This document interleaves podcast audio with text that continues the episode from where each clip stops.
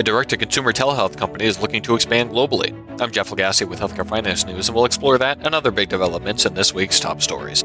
Telehealth outfit Hims & Hers is looking to go global by expanding into the United Kingdom, having acquired British personalized health company Honest Health for an undisclosed sum. As we see in MobiHealthNews, Honest Health specializes in providing hair loss related products to customers and currently has an exclusive relationship with a UK compounding pharmacy and fulfillment center. While hair loss isn't a new topic area for Hims & Hers, the acquisition suggests the company is looking to expand beyond the US market into Western Europe.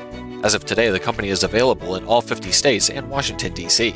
The American Hospital Association has sent a letter to Express Scripts asking the pharmacy benefit manager to rescind a policy requiring contract pharmacies to apply a unique code for claims under the 340B drug discount program. According to Healthcare Finance News, Express Scripts said this was not a new requirement, having requested 340B reporting from network pharmacies for several years, and said the change was made in the spirit of greater transparency and was not intended to change reimbursement rates.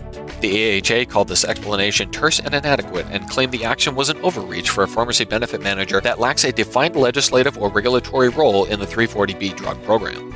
Finally, this week, several electronic health records have recently announced that their customers can enable greater patient control over record sharing via the Apple Health app. Healthcare IT News reports that Cerner, Meditech Expanse, Allscripts, Athena Health, and DrChrono are all among the companies that are working with Apple to facilitate more seamless data exchange. Starting this fall, patients can share information from the health app, including activity, heart rate, and sleep cycle tracking, with providers who can then view it via an EHR housed dashboard.